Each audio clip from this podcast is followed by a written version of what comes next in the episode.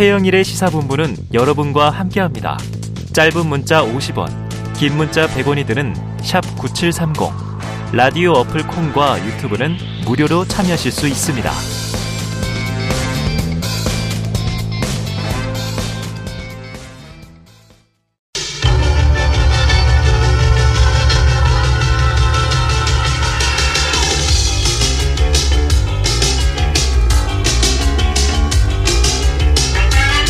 네, 이번 주에 가장 화제가 됐던 뉴스 1위를 인물과 말, 장면으로 만나보는 시간이죠. 시사 랭킹쇼 금요 톱10. 자, 성공회대 최진봉 교수님 그리고 한결의 김한 기자님 나오셨습니다. 어서 오세요. 안녕하십니까. 안녕하세요. 김 기자님 왜 더 타셨어요? 아, 주말에 어디를 갔다 왔는데 너무 타갖고 사람들이 어디 빨리 갔다 온줄이 알았는데 정도면 뭐 서핑하고 온 느낌인데 거의 가까운 데 있, 있었어요. 가까운 데 있었는데. 강원도에. 네. 아, 알겠습니다. 자, 8월 셋째 주 금요 톱10입니다. 시작해보죠.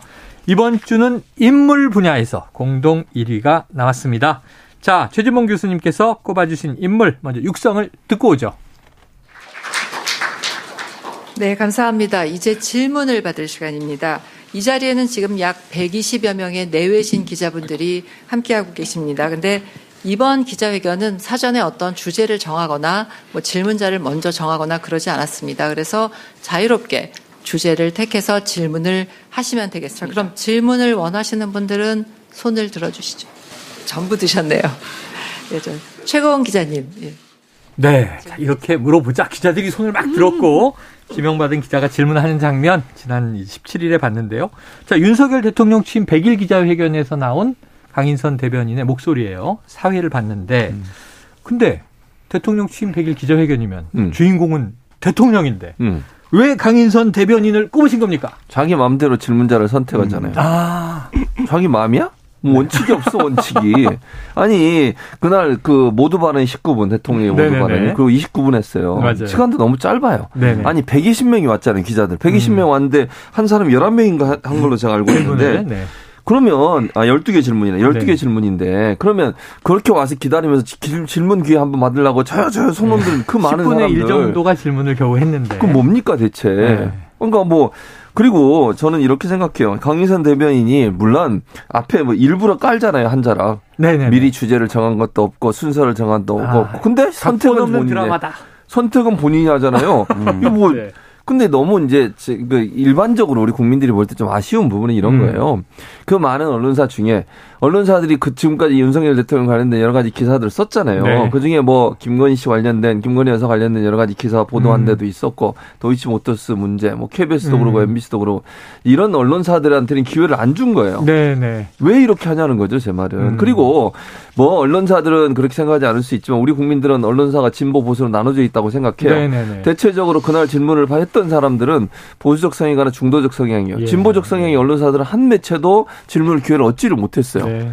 그러면 국민들이 볼 때 아니 뭐 일부러 기자들을 저렇게 선택했나? 어. 이렇게 생각이 든다는 어허, 거죠. 어허. 일부러라도 저는 음. 일단 시간이 너무 짧았다는 걸 지적해 드리고 싶고 두 번째는 강인선 대변인이 그래도 좀 진보 어, 어, 매체에도 좀 기회를 주고 뭐 네. 한겨레 김한 네. 기자 예를 들면 한겨레가 아, 김한 기자 한겨레도 질문을 못했죠. 보수 매체. 아닌가요? 어, 뭐 부- 아, 진보냐 진보 보수냐를? 떠나서 그날 이른바 윤석열 대통령이 후보자 시절에 이런 얘기를 한 적이 있습니다. 예, 예. 의혹 제기를 하려면 메이저. 아, 뭐 메이저. 네, 메이저 아, 나왔죠, 메이저. 근데 그날 질문을 보면 메이저가 두 군데밖에 안 들어갔습니다. 윤석열 후- 대통령이 후보자 씨를 기준으로 하는 기준으로 아. 보면 그래서 말씀하신 대로 약간 이제 뭐 기자들에 대한 어떤 편중 이런 거는 현장에서도 그 지적들이 있더라고요. 그래요. 청취자 여러분, 김한 기자가 뭐 경제지나 지방지에 편견을 가지고 있는 건 아닐 겁니다. 네. 그러니까 대통령의 후보의 기준에 후보자 따른다면. 어, 그 당시 기준으로. 네. 자, 그러면은 자, 기자 입장에서 네. 김한 기자님 강인선 대변인의 좀 의도가 있었다. 그러니까 일부러 지목한 어떤 선택에 기준이 주관적으로 있었다 이렇게 보십니까? 뭐 있었다고 볼 수밖에 없을 볼 것 수밖에 같아요. 왜냐면 없다. 결과적으로 보면 이제 보통 통상적으로 보면 어. 두 가지를 보는데 하나는 강선 대변인 이름을 다 알더라고요. 질문하는 네, 기자들의 이름을 이름을. 호명했죠. 그러니까 이제 기본적으로는 이제 알고 있는 기자들이었다라는 점은 네, 뭐 어쩔 수 네. 없을 것 같고 물론 뭐 대변인이니까 그 자리에 보면 120명 이름 다 알고 있을 수도 있습니다. 음, 있기는. 음. 하여튼 그렇고 또 하나는 지금 지역권 질문인데 이제 이날 시점에서 가장 궁금, 궁금했던 게 지지율 관련된 부분, 뭐 이준석 대표 네네네네네. 전, 전 대표와의 관계, 뭐 김건희 여사 관련된 부분, 음. 그다음에 이제 국정 관련해서 어떤 동력이 없는 부분, 뭐 이런 음. 것들이었을 텐데 그런 지- 질문을 할 만한 기자들은 아무도 이제 그 지목을 안 당하는 아. 뭐 이런 상황이 되면서 사실 이게 이제 말씀하신 대로 뭐 시간상의 문제다 이렇게 뭐 나중에 얘기를 음. 하면 뭐뭐 반론하기는 어려운데 그러니까 그런 형식 면에서는 굉장히 좀 아쉬운 점들이 있었습니다. 아니 저는 일부러라도 섞어야 된다고 생각해요. 네. 일부러라도. 어, 그럼요. 대변인이 이런 공평하게. 논란이 있을 걸 모르겠습니까? 음. 아니 모르겠어요. 120명 이름을 다 알, 아는 건지는 모르겠어요. 저는 뭐 음. 개인적으로 그렇게 어리 그건 어렵다고 보는 저는 120명을 외우지를 못합니다. 네네네. 최영일, 김한 이렇게 아, 알고 아이구야 있으니까. 세상에. 근데 그 문제는 뭐냐면 이게 전체적으로 보면 아 시간이 이 정도 안배돼 있고 이랬으면 이거 진보 지혜도 좀 질문을 드려야겠다 이런 음. 생각을 해야 돼요. 음. 그래야 이런 논란이 없죠. 12명이면 최소한 서너 명이라도 그 정도는 네. 일부러라도 그게 없었다는 게 아쉽네요. 자, 그런데 김한 기자님 네. 또 하나의 비판은 자, 이게 55분 내외에 네. 기자회견 딱 끝나고 네, 이런 평가 제가 들었어요. 어, 이거 대통령이 주도했다. 네, 근데 나중에 알고 보니까 이거 대변인이 주도했다. 네, 근데 기자들이 너무 수동적이었던 거 아니냐. 아까 이제 언급해 주신 세 가지 예시 중에 그나마 지지율 질문도 나오긴 네. 했고 이준석 전 대표 관련 질문도 나오긴 했고 여사 관련 질문은 아예 없었어요. 음. 안 나왔는데 또 질문 자체가 네. 직설적인 질문이 안 나오니까 그러니까 이게 대통령도 원론적인 답변을 했는데 이게 기자회견이라는 게 네. 기자들 늘 끝나면 이제 기자들의 역량 이런 것들이 지적하는 목소리가 높은데 네네. 이게 굉장히 상호적인 게임입니다. 네네. 그러니까 답변을 하는 사람이 예. 계속 언론에 머물거나 어. 내가 그것에 대해서 답변하기 싫다라는 태도를 역력히 보여주면 회피를 하거나 예, 물어보는 사람 입장에서 굉장히 어려워져요. 이 네. 기자회견에 임하는 게. 근데 그날 기자회견에서 보면 처음에 지지율 질문이 나왔는데 약간 동문서당격의 이제 답변이 나왔습니다. 네네네. 그리고 기억하실지 모르겠지만 두 번째 질문도 지지율 음. 관련된 질문이었습니다. 네네네, 그러니까 이제 맞아요. 어쨌든 그거를 물을 준 비가 되어 있었는데 음. 대통령이 그걸 또 회피했어요. 그 음. 질문에 대한 정확한 답변을. 이렇게 되면 현장에는 어떤 분위기가 되냐면 이건 뭐 기자 입장이기 때문에 현장에서는 아 이거를 뭐를 예민한 거 물어보면 답변 안 하려고 음, 하는 거구나. 음, 음. 이렇게 되어 버리거든요. 그러니까 이제 그렇게 끌고 가지 않게 하기 위해서는 양쪽의 모두의 노력과 이제 의지가 필요한데 네, 네. 첫 번째, 두 번째 질문을 했을 때 현장에 전달된 분위기는 아 이게 뭔가 예민한 질문 안 받으려고 하는 것 음. 같다. 요런 거에 어떤 느낌이 좀 있었습니다. 그래요. 노트북은 왜안 가지고 들어간 거예요? 아, 노트북은 원래 그 전에도 안 가지고 들어간 적이 있었어요. 왜냐면 이게 100여 명이 들어가서 노트북을 치면 이 소리가 아, 타닥타닥 네, 하니까. 자판 소리가 상당히 커져요. 그래서 아. 아. 마 이제 내용 전달의 문제라든지 이런 문제 때문에 좀 그 논란이 있었던 것 같아요. 일리가 있는 합의 사항이었다. 그렇죠. 합의 사항이었고 이건 또 그 문재인 정부 때도 이런 게 있었어요. 네네네. 그렇기 때문에 뭐 특별히 이번 정부만 그랬다 이렇게 볼 수는 없을 것 같고 다만 이제 음. 아까 김한 기자 얘기했던 걸 덧붙이면 그래서 추가 질문해야 돼. 아니 저는요. 어, 대통령의 답변이 명확하게 기자의 질문에 정확한 답변한 게 별로 없다고 봐요. 어. 다 그냥 이상한 얘기를 하세요. 그러니까 네네. 원래 질문에 그 대답이 아니라 어. 피해가면서 딴 얘기를 해. 어. 그러면 이제 추가 질문이 들어가야 되거든. 네네네. 근데 분위기상 추가 질문 할 수가 없어. 다음 뭐 기자. 아니, 보- 보셨죠? 네. 네. 다음 그럼 손 들고 네. 지명하고 그럼 아니 이거 대답 안 해놓으셨는데요. 여러분 아. 이 질문 더 하게 해주세요. 이게 필요하다는 거죠 제 말은. 네, 네. 대통령이 만약 자꾸 피해가면 저 집요하게 기자가 물어서 답변을 얻어낼 수 있도록 하는 구조로 가야 되는데 그것도 음. 부족했다 이렇게 봅니다. 그래요. 자, 여러 가지 한계가 있는 것 같습니다. 자, 그런데 우리가 이제 지지율 얘기가 나왔으니까 오늘 지지율도 뭐 갤럽 지지율도 저희가 일부에서 짚었습니다만 어쨌든 부정평가가 높잖아요. 지지율이 이제 역대 대통령과 비교해도 매우 낮은 편이다. 지금 이렇게 지적이 되고 있는데 인적 논란이 가장 큰 부정 요인으로 계속 나오고 있어요. 자, 그런데 이제 인적 쇄신에 대한 답변이 있겠는가? 근데 기자회견에서 별 얘기가 없었어요. 오히려 그 이후에 지금 대통령실 조직 개편한다. 그리고 이제 일부 뭐 어떤 인사가 투입된다 이런 얘기가 나오고 일요일에 한다. 김대기 비서실장이 어제 예고 브리핑을 하고 자 김한 기자님 네. 이 참모진 인적 쇄신 요구에 대한 대통령의 좀 의중이 좀 읽혔습니까? 크지 않은 것 같아요. 네. 그래서 지금 이제 대통령실에서 얘기하고 있는 개편도 뭔가 쇄신을 의미하는 개편이 아- 아니는 아니고, 네네. 그러니까 우리가 이런 점들이 부족하니까 이걸 좀 보강해 보겠다, 혹은 네. 좀 수정해 보겠다 이런 접근이 이루어지는 것 같고, 그 전에 이제 화제가 됐을 대통령이 뭐 사람을 그렇게 쓰는 게 아니다라고 네네네. 했던 기조에서 크게 벗어나진 않는 것 같고, 그리고 지금 이제 뭐 한겨레 신문이 계속 저희 신문이 보도하고 있습니다만 대통령실의 인사남맥의 핵심은 이른바 이제 비선 인사들이 있는 게 아니냐 이거거든요. 음. 그러니까 예를 들면 수석 수석들은 100일 동안 뭘 보여줄 기회가 없었어요. 음. 그러니까 이 자리에서도 한 번 얘기했지만 대통령이 도스태핑에서 아침에 얘기를 다 해버리고 네네네. 그러면 결국에 그거에 대한 어떤 수습 정도를 음. 이제 대통령실이 하는 거지. 예를 들면 수석이 나서서 뭔가를 주도하고 뭐 이러기가 사실 어려운 네, 분위기였거든요. 네. 그러면 이런 상황에서 이제 뭐 홍보 라인을 간다, 혹은 이제 뭐 정책 기획 조정력을 강화한다 이런 것들이 예. 과연 이제 일반 국민들에게도 아 이게 쇄신이구나, 여기 대통령실이 뭔가 바뀌는 거구나 이렇게 받아들여질까 네. 그 부분은 어 좀 약간 회의적입니다. 아, 오늘 한결의 보도를 딱 언급하시니까. 지금 그 저 취임식 초청자 네, 네, 명단 맞습니다. 확보한 거잖아요. 네 맞습니다. 네. 김학 기자님 갖고 계십니까? 아닙니다. 뭐 그거 보도하는 기자가 알겠죠. 네, 취재한 기자, 네. 보도하는 기자가 갖고 있을 것이다. 궁금하면 제가 여쭤볼게요. 알겠습니다. 최 교수님, 예. 지금 인사 조직 개편 음. 대폭이냐 아니냐, 뭐 3실 7수석 얘기하다가 지금 2실 6수석, 네. 그러니까 이제 정책기획 비서관만 하나 추가하는 걸로. 거죠. 그리고 뭐 이제 홍보 수석으로는 김은혜 의원이 온다. 네, 맞아요. 그런데 또 기존의 이제 홍보 수석은 딴 그냥, 일 맡는다. 예, 집에 가는 게 아니라 네, 네. 특보가 된다 그렇죠. 등등. 네. 어떻게 보십니까? 좀 효과 있을까요? 없죠. 아 없어요? 네. 너무 단정 짓지 아니 마시고. 생각하면 쇄신이 아니잖아요. 이게 예, 예. 뭔 아, 쇄신이에요? 쇄신 아니다? 아니 쇄신은 네. 문제가 있고 책임 있는 분들이 나가고 새로운 분이 들어오고 음. 그래서 변화를 주는 거잖아요. 네네네. 그게 아니야 일단 네, 첫 번째로 네. 지금 말씀 다 설명하셨잖아요. 음. 하나를 더 늘렸어. 그렇게 음. 슬림하겠다고 대통령실 슬림해가지고 네, 네, 하겠다고 민정수석도 없대고 다 없앴잖아요. 그러고 하나를 더 만들어 또 그럼 더 늘어났잖아요. 네, 네. 이게 쇄신입니까? 아니라고 보고요. 두 번째, 사람이 들어왔는데 나가는 사람은 없어. 이게 뭔 쇄신이에요? 책임을 아무도 안 지는 거잖아요. 그 자리에서 딴 자리 가는 게 무슨 뭐. 뭐 책임을 묻는 게 아니잖아, 그거는.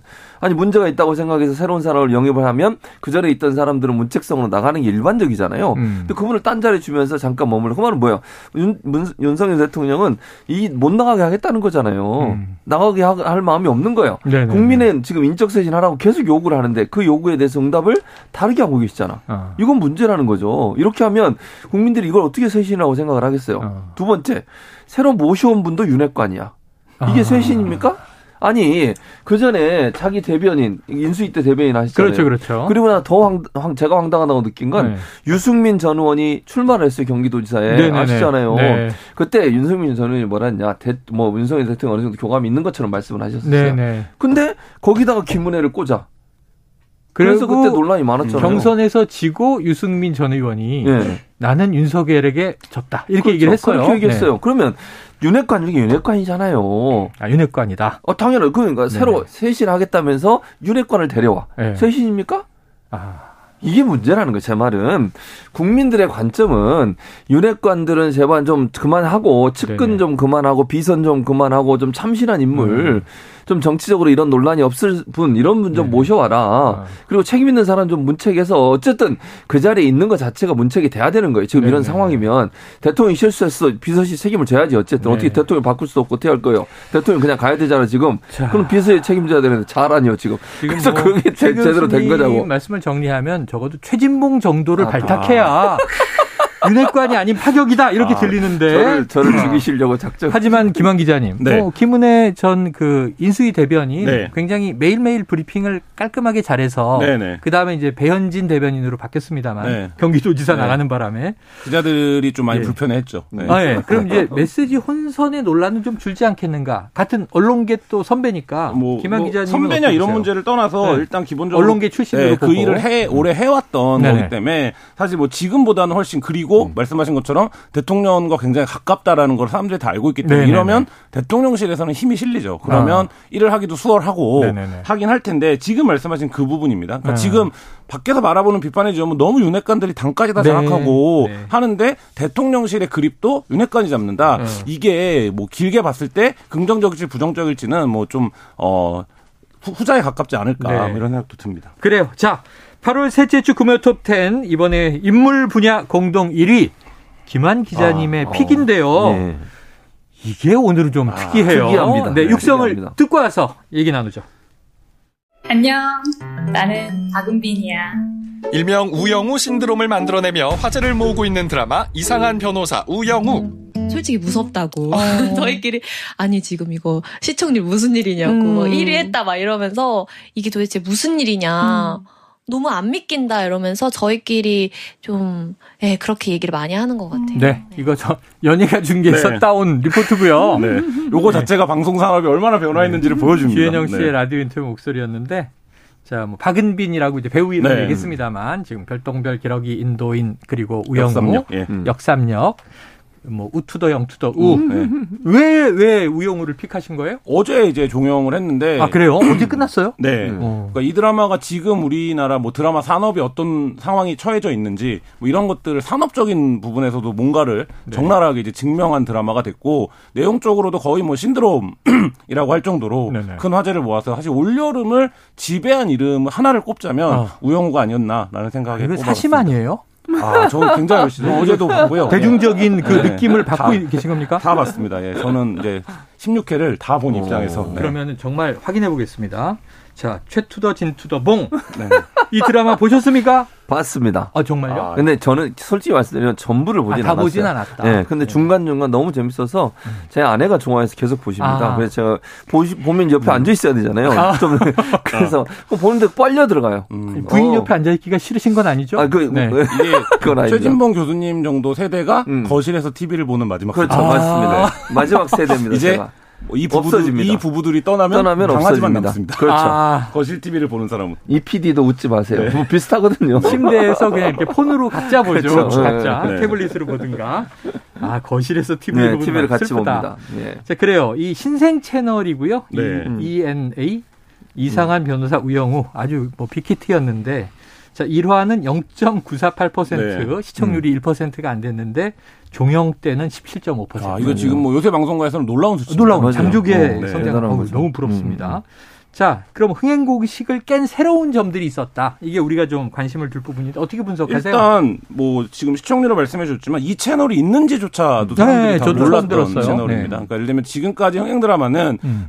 최소한 뭐 케이블 채널에서 알만한 드라마 전문 채널이라든지 연예 엔터테이너 채널에서 네네네. 방송이 되는 드라마였는데 이 드라마가 이제 그 방- 공식을 완전히 깼고요. 음. 이게 이제 그 방영된 방식이 9시에 ENA 채널에서 본방을 하고 음. 10시 반에 음. 그 넷플릭스에 또 나오- 나오는, 올라가고. 예, 네. 이런 방식으로 이제 두 군데서 나갔는데 이게 비영어권에서는 한 4위까지 제가 올라간 걸 어, 봤었었는데 그래요. 지금도 꾸준히 10위 안에 들어와 있고 네, 그러니까 이게. 사실 우리나라의 아주 작은 채널에서 편성한 드라마인데 네. 전 세계 사람들이 실시간으로 본 드라마가 된 거죠. 아, 그럼 국내 시청률 아까 외에 전 세계적인 파급 효과를 보면 더 크겠네요. 그렇죠. 그러니까 지금 17.5%를 찍었다. 이것도 방송가에서는 굉장히 화제지만 음. 이건 어디까지나 거실 TV 기준인 거예요. 근데 이 콘텐츠가 가지고 있는 어떤 이제 뭐 여러 가지 device에서 재생이 되면서 만들어낸 네네네. 파급력이나 화제성 같은 건 네. 이전에 어 같은 채널에서 17.5%를 찍은 드라마와는 어. 비교할 수 없을 정도로 화제들을 만들어냈고요. 어. 소재적으로도 놓고 보면 어 자폐인이 뭐 주인공으로 등장하는 콘텐츠들이 여러 차례 있었지만 네네네. 이 드라마만큼 올여름에 한국 사회 공론장에 여러 가지 고민거리, 이야기거리를 음. 제공한 드라마가 또 있었는가라는 생, 점에서 생각을 해보면 또 그 지점이 전 세계인들이 보고 있는 포인트이기도 하고 음. 뭐 이런 점에서 어 굉장한 콘텐츠였다 이런 생각이 야, 듭니다. 그럼 이게 시간차를 두고 국내 채널에서 케이블로 나가고 넷플릭스에 올라가면 다른 나라에서 보면 이게 다 자막으로 번역이 되나요? 그렇죠. 동시에? 그래서 초창기에 지금 이제 말씀한 음. 이제 이 드라마에서 우영우가 하는 밈, 뭐 네. 기러기 기러기 인도인 네. 역삼역 요거를 다른 언어권에서 어떻게 번역할 거냐. 네. 그게 굉장히 화제가 되고 그게 그래서 한글인데. 트위터에서 어떤 번역을 올라오면 그거를 놓고 아 이거보다는 이런 단어를 쓰는 게 담론일반이. 그러니까 이런 이제 아, 말하자면 요즘에 이게 토론에 붙여지는 게 훨씬 더 흥미로운 건데. 아 그렇죠. 네. 그러니까 그게 한국 트윗, 한국 SNS에서만 그런 게 아니라 전 세계에서 그래서 이게 또 역설적으로 아 국어가 얼마나 대단한 말이냐 뭐 이런 얘기들이 나올 정도로 하여튼 뭐 화제였습니다. 네. 그럼 최 교수님 아까 좀 약간 음, 음. 올드하게 네. 거실 TV 세대 마지막 뭐 이렇게 음, 슬프게 됐으니까 네. 미디어 전문가시잖아요. 아, 그렇죠. 네. 그럼 지금 바로 바야흐로 네. OTT 시대가 맞습니까? 그렇죠. 맞죠. OTT 그러니까 시대요. 왜냐하면 채널로 인식하지 않아요. 네. 요즘 젊은 세대는요. 예전에는 우리는 어느 방송사의 프로그램 이렇게 그렇죠, 인식을 그렇죠. 했죠. KBS 예를 들면 MBC. 네. 요즘은 그렇지 않아요. 그냥 그 프로그램을 봐요. 우영우면 우영우. 어. 그러니까 이게 어느 채널이 중요한 게 아니야. 그리고 이 그 스마트폰에서는 모든 컨텐츠를 볼 수 있잖아요. 네. 이 컨텐츠에서 인기 있는 드라마를 찾아서 보기 때문에 이 친구들은 그러니까 젊은 세대는 이게 ENA인지 뭔지 구분도 안 해요. 네. 그 필요도 없어요. 그럴 필요가. 어제 드라마 마지막 회에서도 그런 드라마가 그 채널의 상황에 변경을 한 대사가 난 뭐였냐면 남편에게 음. 어 내가 순풍산부인과 고화질로 다 다운 받아놨어 이렇게 얘기합니다. 그러니까 그거를 이제 패드로 보는 거죠. 그렇지. 그러니까 어. 그러니까 요즘은 OTT 대세라고 얘기하는 것은 뭐냐면 작품만 좋으면 그게 채널이 어디든 상관없다는 거예요. 네네네. 예전에는 채널의 파워가 있었거든요. 그래도 지상파에서 나오는 드라마 하면 믿고 본다. 또는 일정 부분의 시청률을 보장받았는데 요즘 그러지 않아요. 어떤 채널이 아무리 이름 없는 채널이라도 네. 정말 대박을 치는 컨텐츠를 만들어내면 그걸로 승리할 수 있다. 그게 OTT 사회에서는 컨텐츠의 힘이 가장 강력하다 이렇게 볼 수 있죠. 그게 이제 영화에서는 제일 처음 보여줬던 게 옥자였었거든요. 그러니까 봉준호 감독의 영화가 극장 개봉을 안 한다. 이게 이제 2017년도에 기억해 보면 굉장히 화제였고 그래서 이른바 이제 충무로라고 불리는 영화 산업에서 이렇게 가면 안 된다. 이게 시상식에 올라갈 수 예, 있느냐 없느냐 예, 논란이 있었죠. 목소리도 막 네. 나왔었는데 근데 영화는 지금 코로나를 거치면서 이제 영화사들이 선택을 하는 시가 극장 개봉보다는 넷플릭스에 가는 게 나을 것 같은데로 네네네. 넘어왔을 정도로 이제 변했고 음. 드라마도 마찬가지예요. 이제 제작사들이 우리가 꼭 지상파 이 드라마를 납품해야 돼 아니면 없어. 힘 있는 채널에 들어가야 돼가 음. 필요가 없어진 의 어떤 이제 그 분기점이 되는 드라마였다 이렇게 말씀드릴 수 있을 것 야, 같습니다. 지금 청취자 0311님 우영우 보는 맛에 살고 있었는데 이제 무슨 낙으로 살아야 할지 모르겠어요. 네. 최진봉 교수님 쭉 거실에서 보시길 바랍니다. 감사합니다. 네네. 아니 이게 보니까요. 저도 네. 이 우리들의 블루스에 푹 빠져 있다가 예. 나의 해방일지에 푹 빠져 있다가 예. 드라마가 끝나면 굉장히 아, 허탈해지거든요. 그래요? 그렇죠. 음. 그 우영우는 제가 구화를 일부러 찾아봤어요. 어린이. 어린이. 문제. 어. 부는 방국봉, 사나이 방국봉 씨 네. 나오는 어, 거. 어, 어. 그리고 이 오프닝에도 막 썼는데 정말 우리 사회의 다양한 문제들을 그럼요. 잘 발췌해서 맞아요. 법정에 올리고 음흠. 그거를 아주 좀 관행적이지 않은 방식으로 음. 찌르고 들어갔다는 네. 생각은 들어요. 지금까지 법정 드라마는 주인공인 변호사가 늘 이기는 음. 이야기잖아요. 그큰 틀에서 보면. 근데 우영우는 사실 지는 사건들도 있었습니다. 근데 이 드라마가 법정 드라마로서 가졌던 매력은 음. 1화는 오랫동안 가정학대에 시달렸던 할머니의 음. 사건이었고 네네. 그리고 뭐 그 동성애 문제도 다뤘었고 네. 지금 말씀하신 어린이 문제도 다뤘었고 음. 그다음에 뭐 지적 장애인의 사랑 네, 문제 네, 이런 걸 네. 다루는데 그러니까 이런 하나하나의 주제들이 드라마를 통해서 이제 개- 설득력 있게 얘기가 되면서 아, 이 문제가 우리 사회에서 지금 어디쯤 와 있는가 음. 이거를 이제 사람들이 드라마가 끝나고 나서 다 이제 토론에 참여하고 공론, 자기가 가지고 있는 채널들에서 공론하고 이게 이 드라마가 가 이제 굴러온 큰 힘이었습니다. 아, 김현 기자님 아까 딱 제가 그 어린이 방구 뽕 봤다 그러니까 딱 구화 피리 부는 사나이 이름까지 네. 약간 제작진의 기분이 있으신 거 아닌가 하는 의심도 듭니다. 오늘 우영우라는 가상 인물을 이 시사 프로에서 뽑아온 것부터 네. 의혹이 갔어요. 그게 가장 네. 인상적인 에피소드 중에 하나였고요. 많이 얘기되고. 그럼 김현 기자님이 하나 원픽 하신다면 음, 저는 그 이화도 음. 괜찮았고요. 그 팽나무가 굉장히 유명해진 아, 맞아, 관광 자원화. 갑자기 네. 명소가 돼버렸죠. 네, 그게 음. 그 드라마가 저는 한국 드라마에서 지역 공동체의 문제가 음. 그런 이제 식의 방식으로 풀려 나가는 네네. 콘텐 그러니까 회를 음. 어, 처음 봐서 아, 굉장히 좀 재밌었고 말씀하신 대로 그 구화 방구뽕 같은 경우에는 네. 저희 집에 있는 일곱 살 아이가 무슨 말만 하면 어. 어. 린이는 지금 당장 놀아야 한다 아, 주장을 하고 있어서 어린이 굉장히- 삼대 수칙을 네. 어린이는 당장 행복해야 네. 되고 당장 건강해야죠. 네. 그래요. 자, 이상한 변호사 우영우를 통해서 OTT의 시대 음. 또잘 만든 드라마 한 편이 음. 시사가 아님에도 우리 사회에 이렇게 경종을 울릴 수 있다 음. 등등을 느낄 수 있는 것 같습니다. 제가 어제 한마디 대중문화의 힘인데 어. 말씀하세요. 아 저는 이렇게 생각해요. 그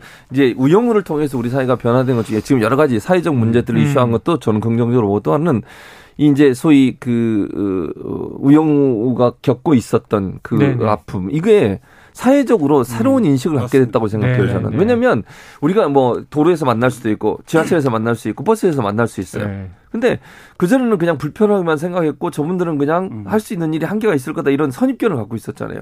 우영우를 통해서 그 한계를 깼어요. 저는 그렇게 생각하거든요. 음. 그리고 그게 우리 사회에서 우리 함께 공동체로 살 수 있는 충분한 조건이 된다는 거. 음. 이걸 깼다는 것은 그런 가족을 가지고 계신 많은 분들한테 네네. 너무 큰 위로와 희망을 줬다. 아. 그리고 우리도 많은 부분을 깨닫겠다는 점에서 저는 큰 박수를 보내드리고 싶어요. 야, 지금 뭐 최지봉 교수님 이렇게 말씀하시니까 뒤에서 막 고래가 아. 박수를 치는 어. 것 같아요. 맞습니다. 고래가 박수를 치는 것 같은데 이 우영우 이 극중 인물이 네. 굉장히 또 고래 네. 많이 하지 맞아, 않습니까? 맞아. 네. 그리고 매 편에 고래가 나오잖아요. 음. 저는 그 법정에서 네. 멋있는 변론을 했을 때 고래가 네. 탁 법정을 네. 지나가는 판타지가 나오는데 이게 고래 보호에도 드라마가 영향을 준 것 같아요. 네, 드라마 안에서 이 고래의 생태계라든지 고래가 어떤 지금 처지와 환경에 있는지가 여러 차례 우영우의 아, 입을 통해서 설명이 네, 돼서 맞아요, 맞아요. 사실 이제 고래 보호에 대한 관심도 굉장히 높아졌고 그리고 이제 고래가 이제 돌고래 쇼라 우리가 이제 많이 네, 봤었는데 사실 그게 고래에 대한 학대 학대 아니냐? 네, 라는 것도 드라마에서 여러 차례 언급이 되면서 그 부분에 대한 관심도 굉장히 높아졌고 네. 또 어제 종영에 맞춰서는 어, 그 광장에서 드론으로 네. 돌고래 쇼가 음. 연출되게 되는데 그 이제 돌고래를 보호하는 그래서 최근에 이제 이런 고래 보호 이런 이제 방사된 고래들에 대한 관심 음. 이런 것들도 굉장히 높아졌습니다. 고래는 바다로 돌아가야 합니다. 네. 이런 또 이제 환경 메시지도 있었다. 오늘 재밌네요. 재밌어요. 다음에 또 네. 이런 좀 신드롬을 일으키는 드라마가 많이 나와서 시사 프로에서도 네. 그걸 다루면서 우리 음. 사회의 또 다른 면을 조명했으면 좋겠다 이런 생각이 듭니다. 자, 시사 랭킹 쇼 금요 톱 10. 오늘도 전설의 코너는 없네요. 네, 최진봉 교수님 준비를 왜 시키는 거예요? 짧은 강의, 준비를 왜? 자, 미디어 분석 이건 언제 들을 수 있을지 모르지만 네. 오늘 마치도록 하겠습니다. 성공회대 최진봉 교수, 한결의 김한 기자 함께했습니다. 고맙습니다. 감사합니다. 감사합니다.